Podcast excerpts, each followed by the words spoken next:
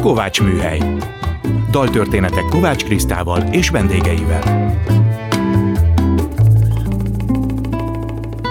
Szeretettel köszöntöm a Kovács Műhely hallgatóit, Kovács Kriszta vagyok. Először is hallgassuk meg mai daltörténetünk témaadó dalát, a címe Mindig hallom a dalt. Gallai Péter és Fábri Péter szerzeményét a zeneszerzővel énekelem.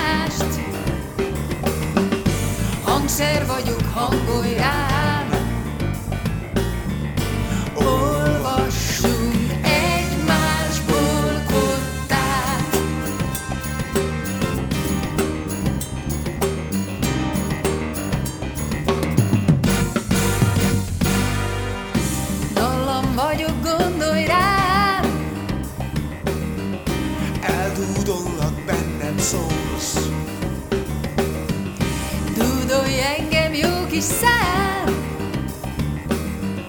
Váltogassunk dúrt és mond. Dallam vagyok, gondolj rá.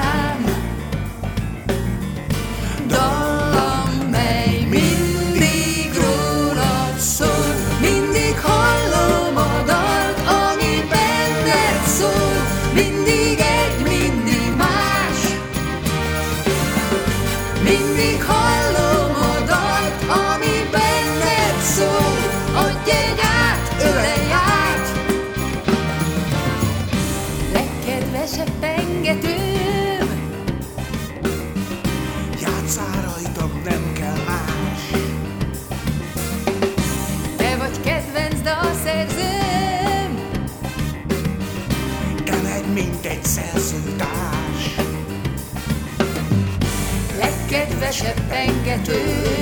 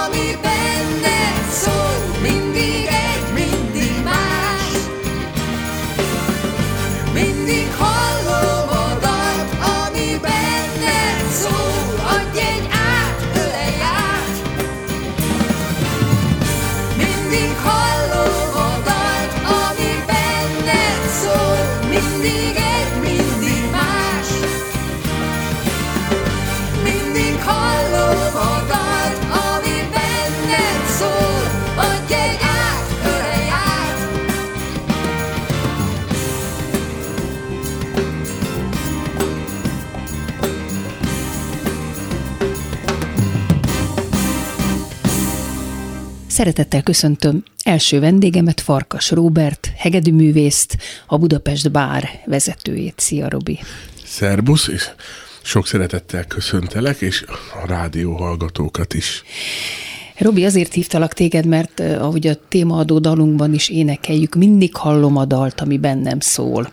A mi dalunkban a szerelemhez hasonlít a zene, és ahogy téged hallgatlak muzsikálni, mindig azt gondolom, hogy valamilyen szerelmes viszonyban vagy a zenével. Ezt jól gondolom?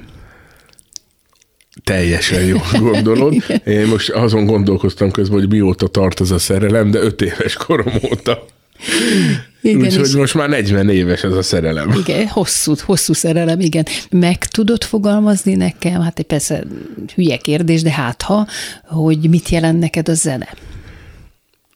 A zene az most ebben a nehéz időszakban, a Covid időszakban még jobban megtapasztaltam, hogy mennyire fontos, és mennyire gyógyítja a lelket, meg, meg mennyire mennyire úgy, úgy az, az, azt éreztem, hogy úgy a zene által így valahogy a, gondom, a zene az így a, a zene az így a gondomat viseli, uh-huh. és hogyha Sokszor voltam hullámvasúton ebben a másfél évben, ugye közönségtől elzárva, barátoktól, családtól elzárva nem volt egyszerű. Sokat. És lehetett gyakorolni sokat, és, és hogy mennyire jó esett, mennyire jó volt gyakorolni, és mennyire jó volt különböző hangszereket megszólaltatni, úgyhogy ez, ez tényleg egyfajta gyógyír volt nekem, és...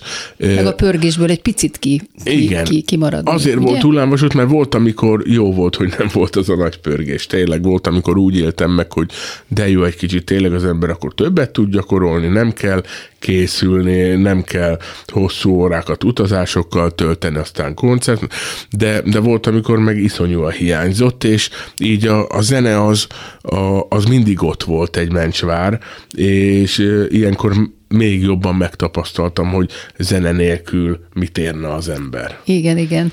Jól olvastam, ugye, hogy már öt évesen, meg ahogy igen. mondtad, öt évesen már hegedültél, zenész családból származol, ugye? Igen, Szüleid? igen, igen. Igen, édesapám is, a nagyszülők is, úgyhogy egészen három-négy ágig vissza, oda-vissza tudom, hogy ki milyen hangszeren játszott. A, a déd nagyapám az, az karmester volt, ő, ő Bécsbe végzett Aha. annak idején, és apai nagyapám ő az hegedűs, ő Amerikában élt, ő 56-ba ment késő, egész életében ott volt, hogy én nem is találkoztam vele, pedig többször voltam Amerikába, és ő kiment, és sajnos már meghalt, de, de nem is jött haza egyáltalán. Uh-huh. Na most azt is láttam, meg hát a, hallgatva a felvételeiteket is, hogy a hegedű a fő hangszered, de hát amellett még több más hangszeren is játszol, gitározol, harmonikázol, talán most már brácsázol is, mert azt igen, tanultad. Meg zongora, most igen, ezeket Zongorázol tanultam. is. Sőt, láttam rólad egy képet, ahol mögötted a falon nagyon-nagyon sok hangszer van, főleg hegedű és gitár. Ez a lakásotokban van? Igen, és a próbaterem is és ott van. Próbaterem. Az a Hány próbaterem hangszered van, összeszámoltad már? Nem, nem, de nagyon sok, mert hát ugye nagy zongorától kezdve harmonikákon keresztül rengeteg gitár, úgyhogy tényleg nagyon sok hangszer van körülöttem. És Hát én nagyon szeretem a hangszereket, és nagyon, nagyon jó bemenni a próbaterembe. Hogy jött a többi hangszer a főhangszered mellé? Illetve hát nyilván, a, a, amikor hegedültél a Zeneakadémiánk melléktárgyban kellett zongorázni. Ott az jóval előbb volt. Vagy még előbb? Én egy kicsit fordítva csináltam a dolgokat, mert én a zeneművészetére sokkal később mentem, majdnem 30 éves voltam, amikor, amikor felvételiztem, tehát addigra már te bravúros hegedűs voltál, nem? Hát most azt nem mondom, hogy bravúros, mert mindig van mit tanulni, de, de én 14 éves koromtól száztakut zigányzenekarba töltöttem hát több mint tíz évet. Ja, ez még a Zeneakadémia előtt volt? Hát persze, Aha, persze, és én eh, ahelyett, hogy gimnáziumba jártam volna és szakközépiskolába, eh, én a turnét választottam. Valahogy így, így, így be, be, beszippantott ez a világ, és 21 néhány évesen döbbentem rá, hogy se érettségim, igazából semmi komolyabb végzettségem, és ezt nem szerettem volna, ha így marad, úgyhogy szépen estin elvégeztem a három év alatt az érettségit, és akkor utána felvételiztem. Uh-huh. És 34 körül lehettem, 35, amikor, amikor diplomáztam, és utána már indult is a Budapest bár. Ó, na majd ez egy külön fejezet, még kicsit maradjunk a hangszerekhez. Valamit. Igen, hogy a hangszer. Na és akkor a hegedű az öt éves koromban, 11-12 éves voltam, amikor a zongora képbe jött. Igen. Ö, anyukám zongorázott régen, kislányként, és valahogy így kedvet kapott, hogy újra zongorázon, úgyhogy neki, vás, neki lett vásárolva a pianino, csak hogy én bekerült egy, akkor még egy új hangszer, az annyira megtetszett, hogy, hogy azt mondtam, hogy én is szeretnék tanulni, és én 12 évig tanultam klasszikus zongorát, én is egyébként pont annyit, igen. És én nagyon szerettem. Már, már, már Chopineket játszottam, volt egy-két Liszt darab is, amit játszhattam már, úgyhogy én nagyon szerettem azt a hangszert is, és ez, ez folyamatosan a hegedű mellett.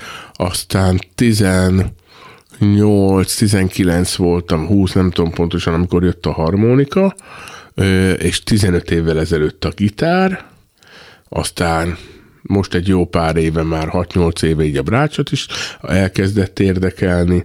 Úgyhogy ezek olyan hangszerek, amik, amik, amik amiken nagy, nagyon jó, hogyha az ember meg tudja szépen szólaltatni, akár melyik hangszerről is beszélünk. És összefüggés van a hangszerválasztás és a műfajok között? Tehát bizonyos stílusok, nagyon fontos. stílusoknál a hangszer Így határozza meg, meg szinte, én, nem? Én zongorán nagyon szerettem, még mielőtt nem is tanultam, én nagyon sok chopin hallgattam. Uh-huh. És hát azt nem lett igazából jól, vagy számomra ha Chopin, akkor zongora, és azon szól legtöbb. Persze vannak átiratok, de az, a zongorán csodálatos, és azért kezdtem el zongorázni, hogy valaha, valamikor én el tudjak játszani akár a keringőket, vagy mazurkákat, vagy prelüdöket, vagy a, a forradalmi etűd az nagyon tetszett, azt valamikor meghallottam a tévében, én ez biztos, hogy akarom zongorázni, és hogy ilyen fajta indítatás volt, aztán a tangó harmonika az akkor jött,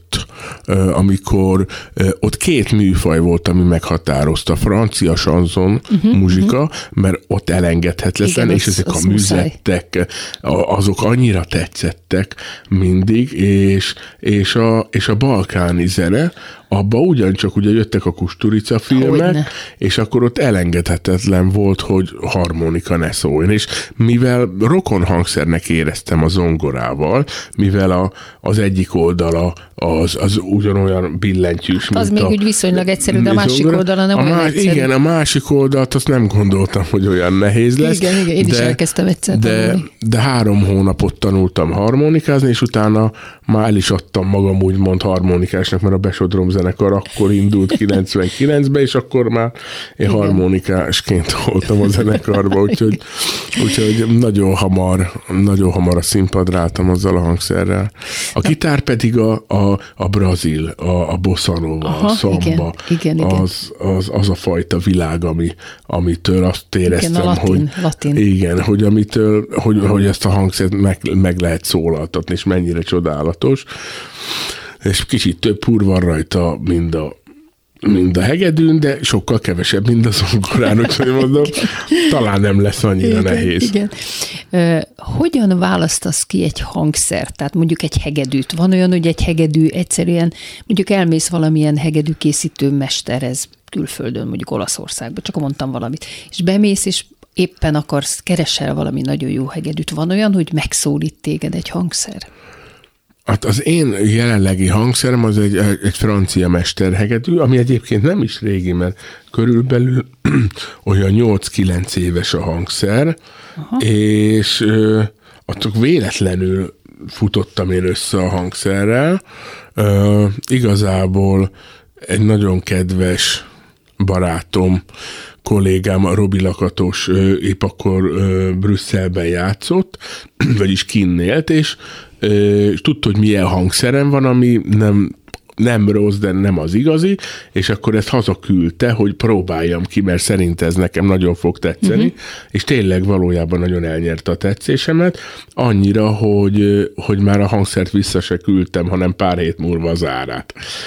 Úgyhogy, és azóta, én, azóta, ő, azóta azon játszok, azon így játszok, van. És az, nem is tudom, 8 éve, 7-8, valami ilyesmi, pontosan nem tudom, és nagyon szeretem, azt tetszett benne, hogy, hogy hihetetlenül kiegyenlített a négy húr. Igen. Ö, nagyon, nagyon jó rezonanciája van, és új hangszerhez képest nagyon éretten szól. Uh-huh. Uh-huh. És gyönyörű egyébként ránézésre is, annyira szép munka, és nagyon szép a lakkozása is, úgyhogy Úgyhogy nagyon tetszik. De az, hogy az ember úgy sétáljon mondjuk Remonából, Olaszországba, és bemegy és meglát egy öreg hangszert, na azok a, és akkor az, az megszólítana, lehet, hogy több hangszer megszólítana, csak az ember az nem lenne rá lehetősége igen, megvásárolni, hisz ezek a hangszerek elképesztően drágák. Ha több millió forintot is említek, az még mindig nagyon kevés, mert Igen. inkább több tízmillió forint. E, és a több tízmillió forint még, még, még Igen, akkor még nem a leg, legcsodálatosabb hangszereket lehet, úgyhogy tényleg elképesztően drágák a hangszerek, és ezeknek az évjárat és ugye 1600-ba, 1700-ba készültek, amik a nagyon híres hangszerek, azok azok szinte műkincsként mennek már. Persze vannak ö, kisebb kaliberű hangszerek is, amik, amik tényleg nagyon jók, mert az a korszak nem csak a festészetbe, a szobrászatba, de a hangszerkészítésbe is a fellegvár volt, és tényleg olyan remek művek, olyan csodák készültek, amik, amiknek az értéke ma már szinte felbecsülhetetlen. Ez itt a Kovács Műhely, Farkas Roberttel beszélgettek a zenélés öröméről, és mindjárt majd a Budapest bárról is természetesen, de még visszatérve a hangszerekhez, mert ez nagyon érdekel engem, hogy a hegedűnél, ugye említett, hogy ezek a régi hangszerek micsoda áruk van, de ez így van, hogy minél régebbi, annál többet ér, tehát egy Stradivári hegedű az annyival értékesebb, mint hogyha ma csinálnak egy hegedűt? Tehát a fa, a fa érik meg annyira, vagy mit, mitől, mi történik, amitől ezeknek a hangja annyira csodálatos? Én úgy tapasztaltam nagyon kevés idő alatt, ugye ezeknek a hangszer életéhez képest a, a, az én 41 néhány évem a semmi, mert ugye ezek már két-háromszáz éves hangszerek, hogyha egy hangszert nagyon jól meg van csinálva, akkor az, és a hegedű az olyan hangszer, ami minél öregebb, annál jobb. Uh-huh. Ugye nagyon sok fúvós hangszereknél is van az, hogy újonnan a legjobb, és van egy bejátszási ideje, de az 20-30 év múlva már nem lesz olyan jó, vagy nem lesz jobb. Ellentétben ez Igen, a hegedűkkel. ellentétben a hegedűkkel, ugyanígy vannak az zongorák is, hogy, hogy az új hangszerek, persze minden új hangszernek kell, hogy a rezonát a rezonációja az, az kellőképpen egy-két év, mire összeír az egész, és az zongoráknál is így van, de egy öreg zongora, egy 50-60 éves zongora, az már, vagy ugyanígy a cimbalom, egy száz év fölött már az már szinte használhatatlan, de a hegedű az olyan szerencsés, és ezek a vonós hangszerek, ugyanígy a hegedű, brácsa, cselló, bőgő, ezek ö, olyan szerencsés hangszerek, hogy minél öregebb, annál jobb, és, és hogyha jól megvan, el van készítve egy hangszer, és már újonnan jól szól, én biztos vagyok benne az én hangszerem egy két-háromszáz év múlva hasonlóan csodálatosan fog szólni, mint egy Jolax hangszer. Nem biztos úgy, úgy, mint egy Stradivári, de ott azért őt ismerjük a legjobban, de, de hát vannak még más. Rengeteg, persze, rengeteg hangszerkészítő volt. Ö, legalább kapásból fel lehet sorolni 40-50-et a 50 hangszer készítőt, aki, és még sokkal több van. Ö, és a hegedű az, hogyha jól el van készítve, akkor az folyamatosan érik, és egy, egyre jobb lesz. És ö, annyit szárad a fa, ugye eleve öreg fából készítik a, a jó hangszereket, nem olyat, amit mondjuk pár napja vágtak ki az erdőbe, hanem, hanem ezek az a, ezeket a, fákat ö, felőképpen, mert jártam hangszerészeket uh-huh. is, és így láttam, és érdeklődtem. Érlelik nyilván igen, a fákat hogy, is. Igen, és ugye nem szabad napra tenni, nem szabad hűvös helyre tenni, meg hogy milyen párat tartalmon érdemes szárítani a fát, és 40-50 év után veszik elő azokat az anyagokat, uh-huh. vagy olyan régi anyagok, amiből érdemes hangszereket készíteni. Na most, amikor egy-két éves fából csinálják, az, az azért nem annyira szerencsés, mert akkor még a friss fának annyi a, a víztartalma, ugye ezek nagyon vékony, milliméter pontosságúra kell a méreteket, és ez, ez itt tényleg egy, egy hegedűnek a tető, nem is tudom, van ahol 25 mm, van, ahol 25, iszonyú vékony dolgokról beszélünk, meg a káva is, hát tényleg igen, igen. pár milliméter. Meg hát igen, annyira míves munka, Na hogy és nem is csodálja ennek az sok a víztartalma, akkor az ö, Elhajlik meg el. igen, deformálódni fog. Uh-huh. És azt meg kell várni, míg az, még az egy ilyen kimondott csontszáraz nem lesz a fa. Ugye a, a káva, a tető, a hát, az iávor fából készül, és a tető egyedül, ami fenyőfa. Ö, és ugye ezek a hangszerek, ha ki vannak száradva, akkor már nagyon jó velük dolgozni, akkor már meg lehet adni a végleges méreteit. Viszont, ha elkészül, és mozog a fa, emiatt, hogy nagyon sok víz Igen, távozik igen. még belőle 5-10 év múlva, akkor már más a méret, nem fog úgy szólni, és az később se lesz jobb. A jó az érik, a rossz meg rosszá érik, úgyhogy nem lesz jobb. Na most térjünk rá Budapest bárra, ami a te nagy sikertörténeted. Hogy jutott eszedbe, hogy jött ez az ötlet, és azt olvastam, sok helyen le is nyilatkoztat, hogy hát ez egy egyszeri alkalomra készült. 2007-ben alapítottátok, és a katonában volt egy előadás, Igen. és úgy volt, hogy egyszer, és akkor annyira Oké, okay, de hogyha egyszeri alkalom, akkor is kellett egy ötlet. Tehát hogy jött az, hogy a régi kuplékat újra hangszereljétek erre a zenekari felállásra, autentikus cigányzenekar, és ez a régi slágerek, és hozzáhívva alter sztárokat, énekeseket, hát ez egy nagyon érdekes kom- kombináció. Igen, mindenféleképpen meg kell említeni a feleségemet, aki egyébként a zenekarnak a Hogyne, menedzsere és producere, így van. És uh, még 2000 előtt, ugye mi 2000-ben ismerkedtünk meg, 2001-ben kötöttünk ö, ilyen szorosabb kapcsolatot. Igen, és azóta is tart ez a szoros kapcsolat. 2006-ban lett a feleségem, 2006-ban vettem el, és utána 2007-ben. És utána együtt ki, kitaláltátok, Igen, és ez... közben már mi, már évek óta arról beszélgettünk, ő is lányként úgy nőtt föl, hogy az édesapja nagyon szerette a cigányzenét, uh-huh. és nagyon sok alkalom volt, amikor ment az egész család, a papa mulatott, és a, a feleségem meg azt látta. Így, így ö, szem és fültanúja volt kislányként, úgyhogy ő is tudta, hogy milyen a, milyen a, milyen a cigányzene, és mi a, mi a, milyen szórakoztató műfaj. Ö, én nekem meg ez teljesen egyértelmű volt, ugye zenés családban nőttem fel, és arról beszélgettünk, hogy ö, milyen jó lenne, hogy úgy visszahozni ezt a műfajt, hogy a, a fiatalok számára is ö, ne elkapcsolják, mint sokszor a nóta szót, meg nem tudom, meg a hasonló műsorokat, hanem, hanem hogy valahogy megszerettetni velük ezt a fajta, az, azt a hagyományát a cigányzenének, hogy ez egy szórakoztató műfaj, és egy, ez egy igényes műfaj. Na, viszont, hogy ezt meg tudjuk ö, ez volt az egyik oldal. A másik oldal az az, hogy én nagyon szerettem kisgyerekkorom óta a régi magyar filmeket. És Mhm. ugye a régi magyar filmet nagyon nehéz úgy elképzelni, hogy ne lenne benne cigányzene, ö, és slágerek. Meg slágerek. Persze. Na és én nekem a, a cigányzenének az a fajta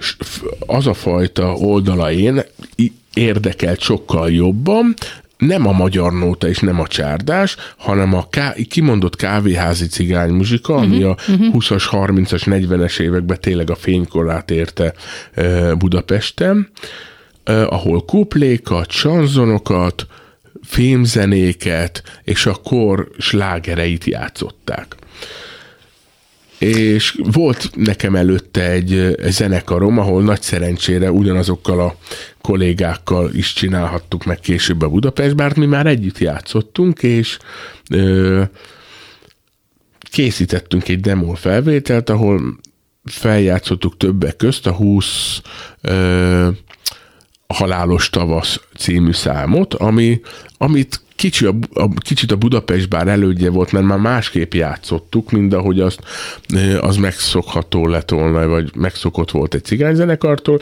és én ezt az anyagot hajnal háromkor hazavittem, fölébresztettem a feleségemet, és mondtam, hogy hallgass meg.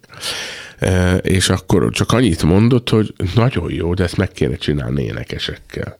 És így, így lett. Úgyhogy így jött az ötlet, vagy énekessel. És akkor az volt először az ötlet, hogy én is olyan sok zenekarban játszottam ilyen nagy létszámú. Ugye a száztagot azt nem is említem, de a Besodrom zenekar is 11 igen, néhány igen, létszámú igen. komás zenekarok. Csináljunk valami olyat, amibe kevesen vagyunk. Értem. Így indult. így indult. Na figyelj, a történetet, hogy utána mi van, ezt mindenki más úgy is ismeri. Hát e- e- ennyi időnk maradt, még bármeddig tudnánk folytatni, azt hiszem, de egy idézettel szeretném befejezni tőled. Ezért csináljuk, nagyon jó a közönségünket boldognak látnunk. Úgyhogy ezt gondoltam befejező mondatnak, és köszönöm, Robi, hogy itt Én voltál is nagyon a szépen Kovács műhelyben, és most következzen a Budapest Bár egyik dala. A muzsikusnak dalból van a lelke. Kola József Fonó Frigyes szerzeményét énekli a Budapest Bár feldolgozásával Keleti András.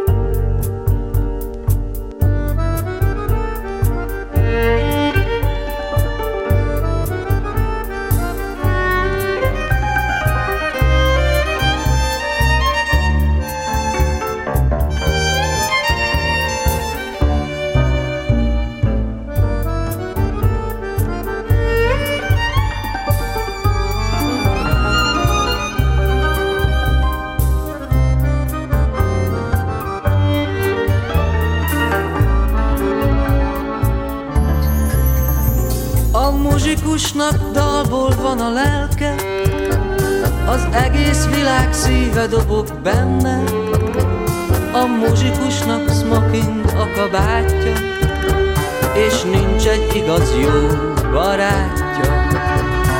Megkeresed őt, ha szíved ége, ő muzsikál és megvigasztal téged, egy nóta és te boldog könnyet ejtesz, és minden rosszat elfelejtesz.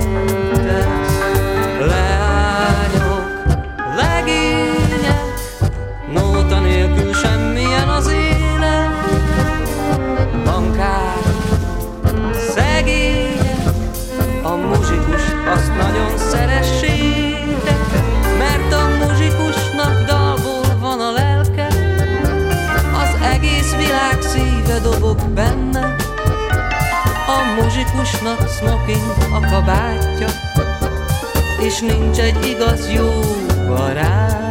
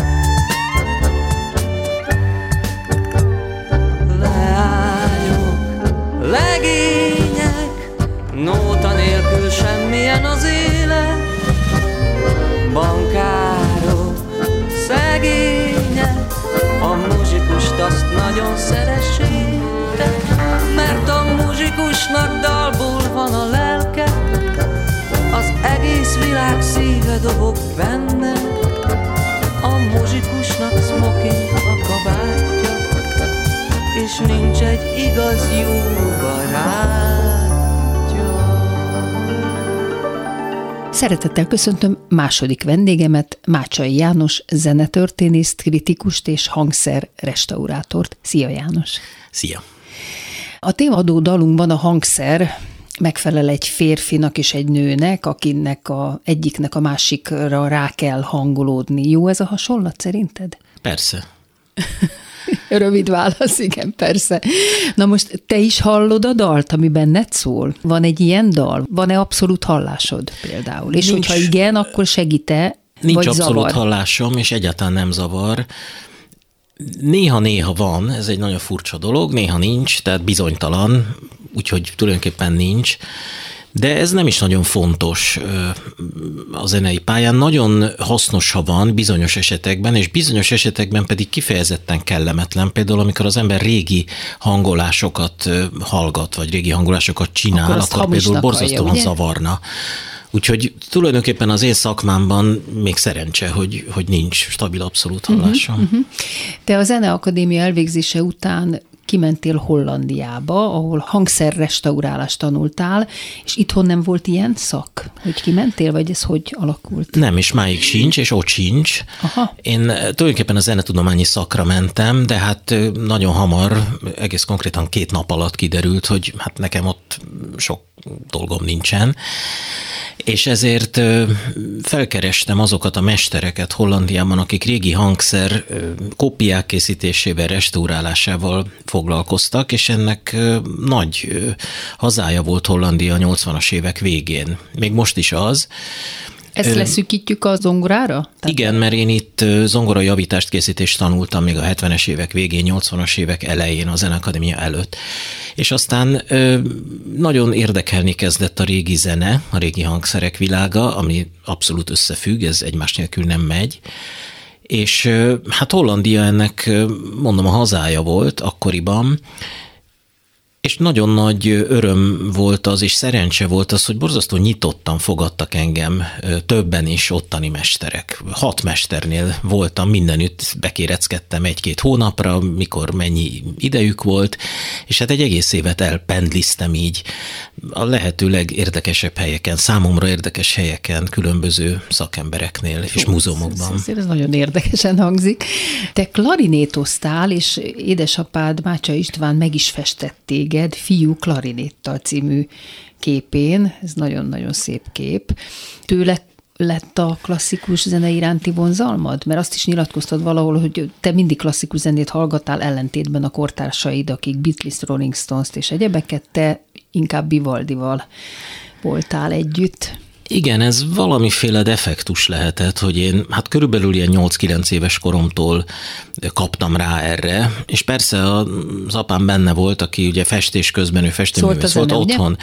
Igen, folyton szólt valamilyen zene, általában klasszikus zene, vagy, vagy barokk, ő ezt szerette, és akkor hát lemezről, rádióból, mikor, hol mi volt, milyen lehetőség volt, és nekem ez tetszett valamilyen furcsa megmagyarázhatatlanokból, és nem nagyon érdekelt a Táncdal Fesztivál, meg ezek a dolgok akkoriban, hát jól ki is néztek az osztálytársak maguk közül, de hát aztán kiderült, hogy ez végül is, hát hogy úgy mondjam, hivatássá lesz, és akkor persze kicsit későn, 12 éves koromban kezdtem zenét tanulni, ahhoz, hogy az ember hangszeres legyen, ez, ez tulajdonképpen már nagyon késő. De hát... De a klarinét az... az a klarinét az csak gimnazista korom előtt jött, vagy környékén jött, apám javaslatára, aztán később bevallott, hogy tulajdonképpen azért adta kezembe ezt a hangszert, mert annyira szépek voltak a billentyűi, és olyan gyönyörűen csillogott a fekete testen az ezüst billentyű, hogy ezt ő meg akarta festeni. Igen. Behúzott a csőbe. Elég kudarcos is volt ez a tanulás, meg kell mondjam, de hát nyilvánvalóan ez az én akkori lustaságomnak volt köszönhető. És Úgy, akkor hogy, hogy tértél át az Legalább egy kép, egy, egy szép igen, festmény egy maradt erről. Kép, igen. Hát én zongorázni kezdtem, kezdtem, és ez maradt is. Végig csináltam tulajdonképpen egész a zeneakadémiáig, sőt, ott is volt még kötelező. Na most hogy lesz az ember zenetudós, tehát aktív zenélés nem akartad folytatni, vagy úgy érezted, hogy ahhoz nem vagy eléggé átütően tehetséges, nagyon szereted, de nem, jobban érdekelnek a manuális részei a hangszernek, a hangszerkészítés, restaurálás? Tulajdonképpen mindig volt bennem valamilyen történeti vagy történelem iránti érdeklődés, Aha. az is fölmerült, hogy bölcsészkarra megyek történésznek, vagy akár irodalom történésznek, vagy valami ilyesmi. Nem a hangszeresség az egy más dolog, szóval a hangszeres művészek az egy, az egy teljesen más állatfaj, hogy úgy mondjam, és persze soha nem merült föl, hogy én, én művész legyek, vagy hangszeres művész legyek. Hát nyilván, hogyha olyan átütően tehetséges lettem volna, akkor még 11-12 éves korba is átjön jön a dolog. De hát ez az érdeklődés is, hogy kérdezted, hogy szól-e a dal, folyamatosan szól, reggel, délben, este, sőt, még álmomban is szólnak zenék. Már álmodtam én komplet Mozart zongora versenyeket, csak aztán amikor fölébredtem és próbáltam visszaidézni, azért az mégse volt ugyanaz. Úgyhogy persze, hát egy zenével megfertőzött emberben ez én azt hiszem, hogy szól. Aha. Dolgoztál a Nemzeti Múzeumban is restaurátorként. Ott milyen hangszereket restauráltatok? Igen, ez egy rövid időszak volt, ahol Fontana Gáteszter, aki az, azóta óriási karriert futott be, mert a világ egyik legnagyobb, hanem a legnagyobb hangszermúzeumának, a Lipcseinek lett az igazgatója hosszú-hosszú éveken, már több mint másfél évtizeden keresztül most már nyugalomba vonult, amit egy teljesen tiszta pályázaton nyert el sok-sok német és más nemzeti nemzetiségű jelentkező előtt. Szóval ő volt ott az igazgató, és akkoriban még itt volt a Nemzeti Múzeumban, ő volt a hangszertár vezetője, ezt így mondták. Uh-huh.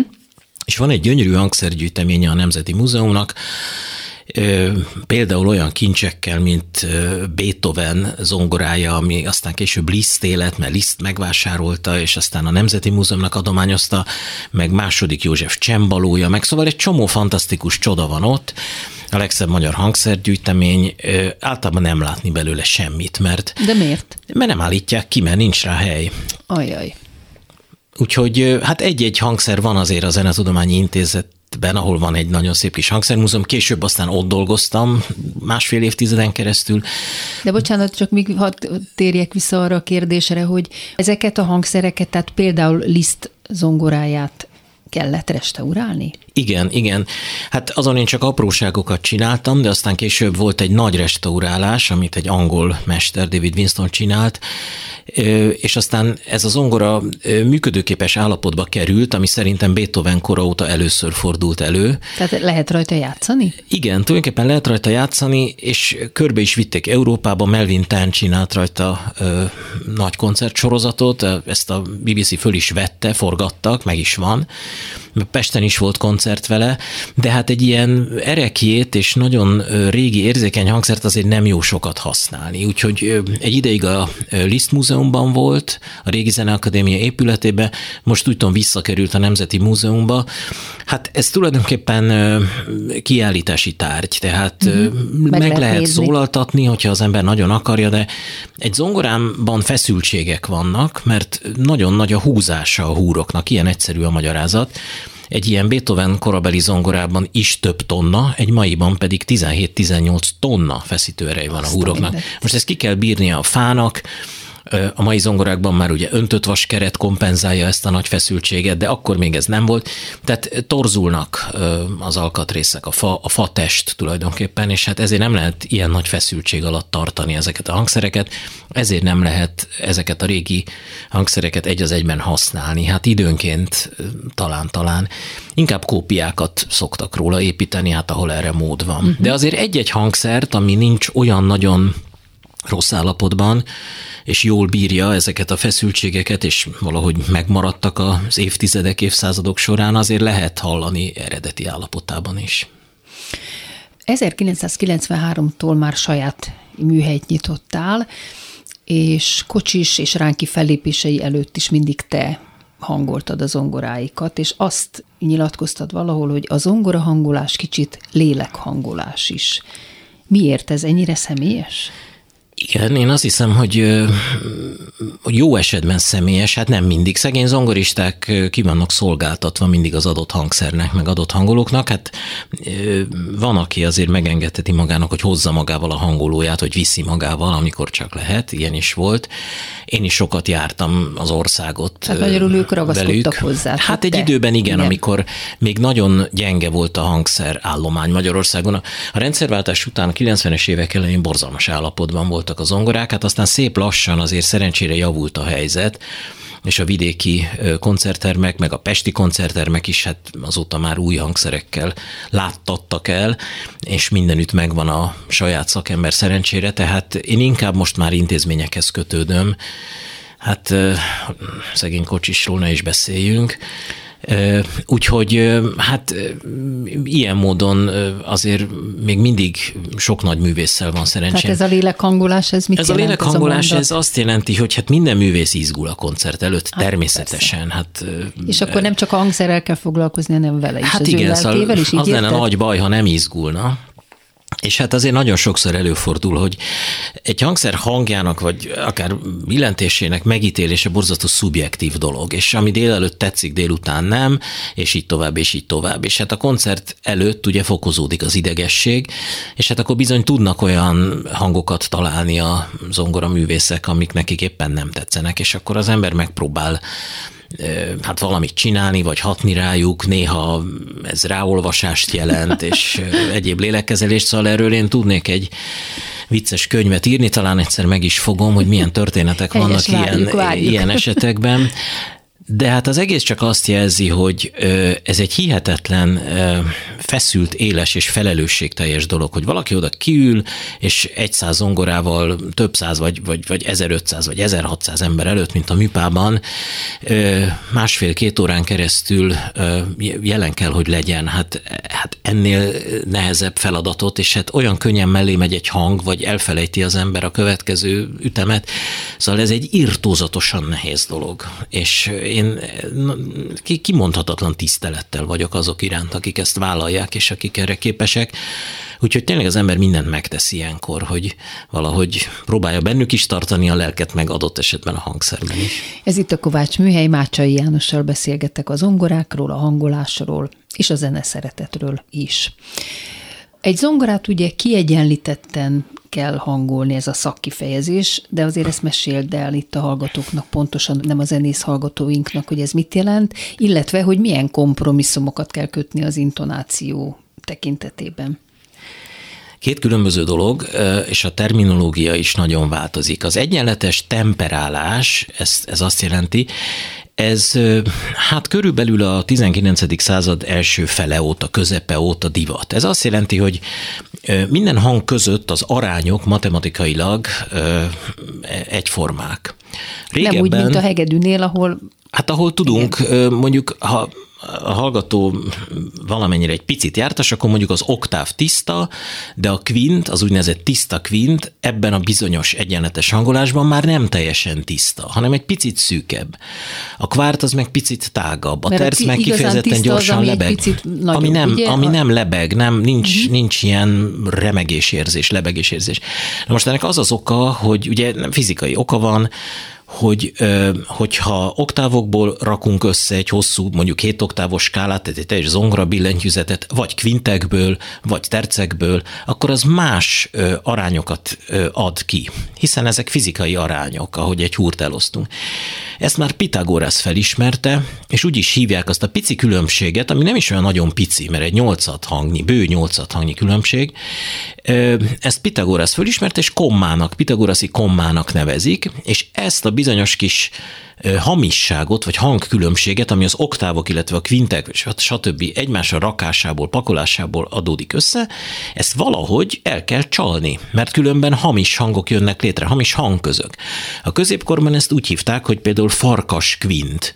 Hmm. Tehát annyira hamis volt, hogy nem is lehetett használni, és ezért a régebbi zenékben, mondjuk a korabarokkig nem, összesen két kereszt, két bék, szóval összesen négy-öt hangnemet lehetett használni, a többit nem, mert, mert borzasztó hamis hang keletkezett benne. Viszont cserébe nagyon szép, tiszta hangok voltak azokban a hangnemekben, amiket lehetett használni. Na most később, ahogy a zene változott, fejlődött, egyre színesebbé vált hangnemileg, és egyre több furcsa akkordot akartak használni a zeneszerzők, és érzelmeket kifejezni, amiket főleg ezekkel az akkordokkal tudtak, meg félhanglépésekkel, ilyesmi, hát ez szűknek bizonyult. És a barokban számtalan kísérlet volt arra, hogy hát hogy lehetne azért megtartani a tisztább hangközöket, meg hogy lehetne azért mégiscsak egyre több hangnemet használni. És aztán a végén ez az amúgy korábban elég hibásnak vélt kompromisszum született, hogy hát akkor legyen minden egyforma. Uh-huh. És hogyha az ember eredeti hangolásban meghallgat mondjuk egy Bach volt Temperitas klavír darabot, mondjuk az S-moll preludiumot, akkor rögtön rájön arra, hogy hát micsoda csodálatos fanyarságok vannak azokban a diszonanciákban, amik ott vannak, és micsoda lelki megtisztulás, egy, egy tiszta kvint, ami a végén van, és ma ez elvész, mert, mert hogy mindent egyformán hangolunk. Hát akkor csembalón játszották, és akkoriban még nem Amit használták ezt az egyenletes hangolást. Nem mindenki tudja, hogy mi a különbség a csembaló és a zongora között. A csembaló az egy pengetős hangszer, pengetős, gyönyörű szép hangja van, és hát ez valamikor az 1700-as évek végén sajnos kiment a divatból, de ugye vannak csodálatos csembalisták a 20. század második felében, akik ezt föltámasztották, és most már megint virágzik a csembaló játék, és a Bach darabok például mind csembalóra íródtak, ő nem használt zongorát. Aha. Csak hát azután ugye a, a zongora terjedt el. Azt hiszem, ugye? Fiai, fiai már igen, igen. igen. Ő is ismerte egyébként, sőt kereskedett is vele, ezt kevesen tudják, hogy dealer volt, viszont nem használta. Akkor beszéljünk arról, hogy az első igazi amit már zongorának nevezünk, ez mikor történt, és ki csinálta? Ez az 1760-as évek környékén indult, nem túl könnyen, nem túl gyorsan, de aztán viszont rohamsebességgel terjedt, és hát mint ma a mobiltelefon, évente kijöttek az újabb és újabb modellek, kicsit eltért egymástól az angol építési mód, aztán a, a, bécsi, a bécsi, meg Igen. a délnémet, és valahogy a 19. század végére egységesedett ez az egész, és hát ma az a helyzet, hogy mindenütt egyfajta koncertzongora zongorát használnak a koncerttermekben, Sőt, kicsit monotonná. Vannak, ugye gyárak vannak. Hogyne, ezek, egy, ezek gyári termékek, igen. Aha.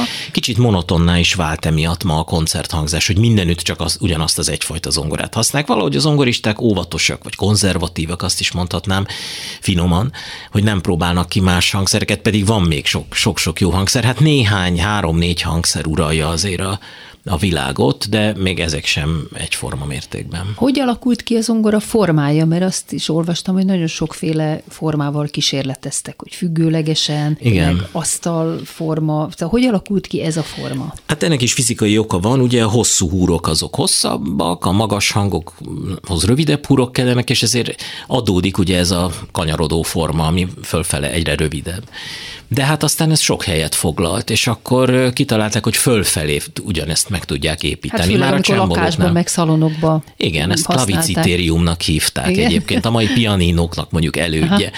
És gyönyörű hangja van, mert ugye szembe kapja az ember a hmm. hangot. És hát aztán voltak távfelklavírok, azok olcsóbbak voltak, meg és kisebbek. És nem maradt meg? Ez nagyon praktikus ez a Hát a pianinó formájában abszolút megmaradt. Igen, hát igen. ma százszor annyi pianinót gyártanak, mint zongorát. Ja, igen. Mert ugye a kisebb helyeken az fér el.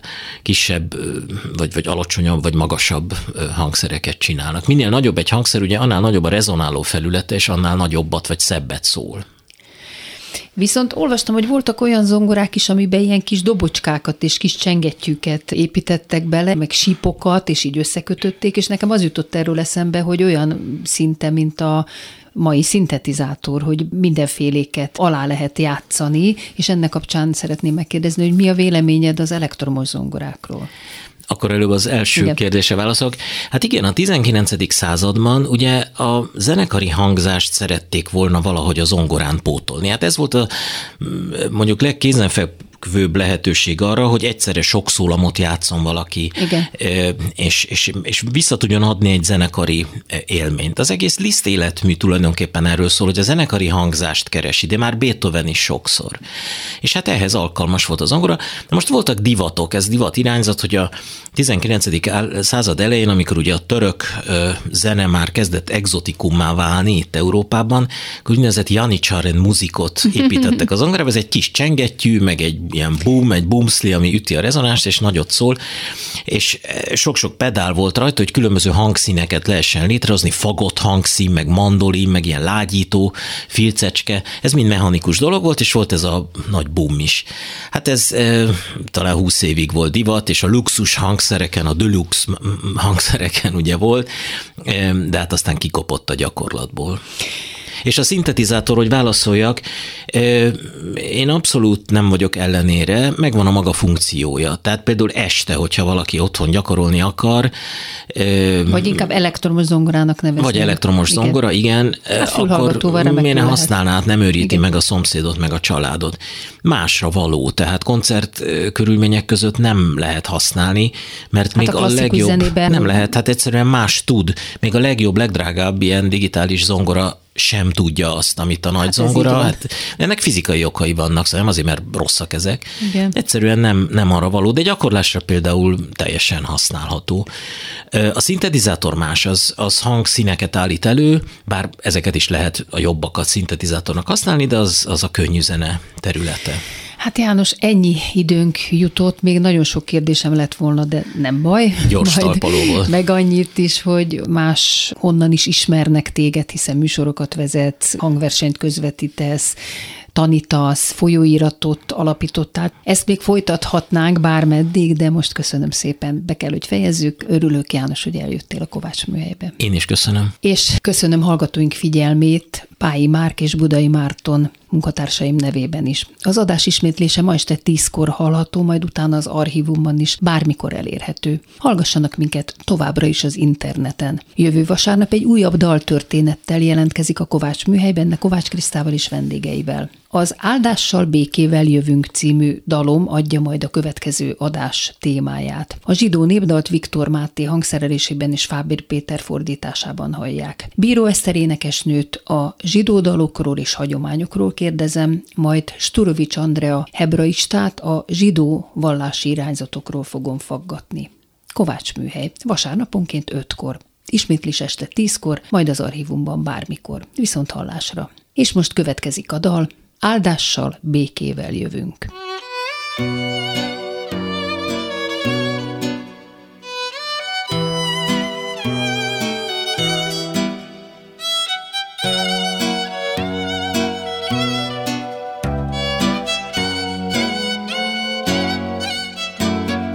Áldással békével jövünk, áldással békével áldással békével jövünk. Szívünk is oly békés, mint hajkunkon a szó.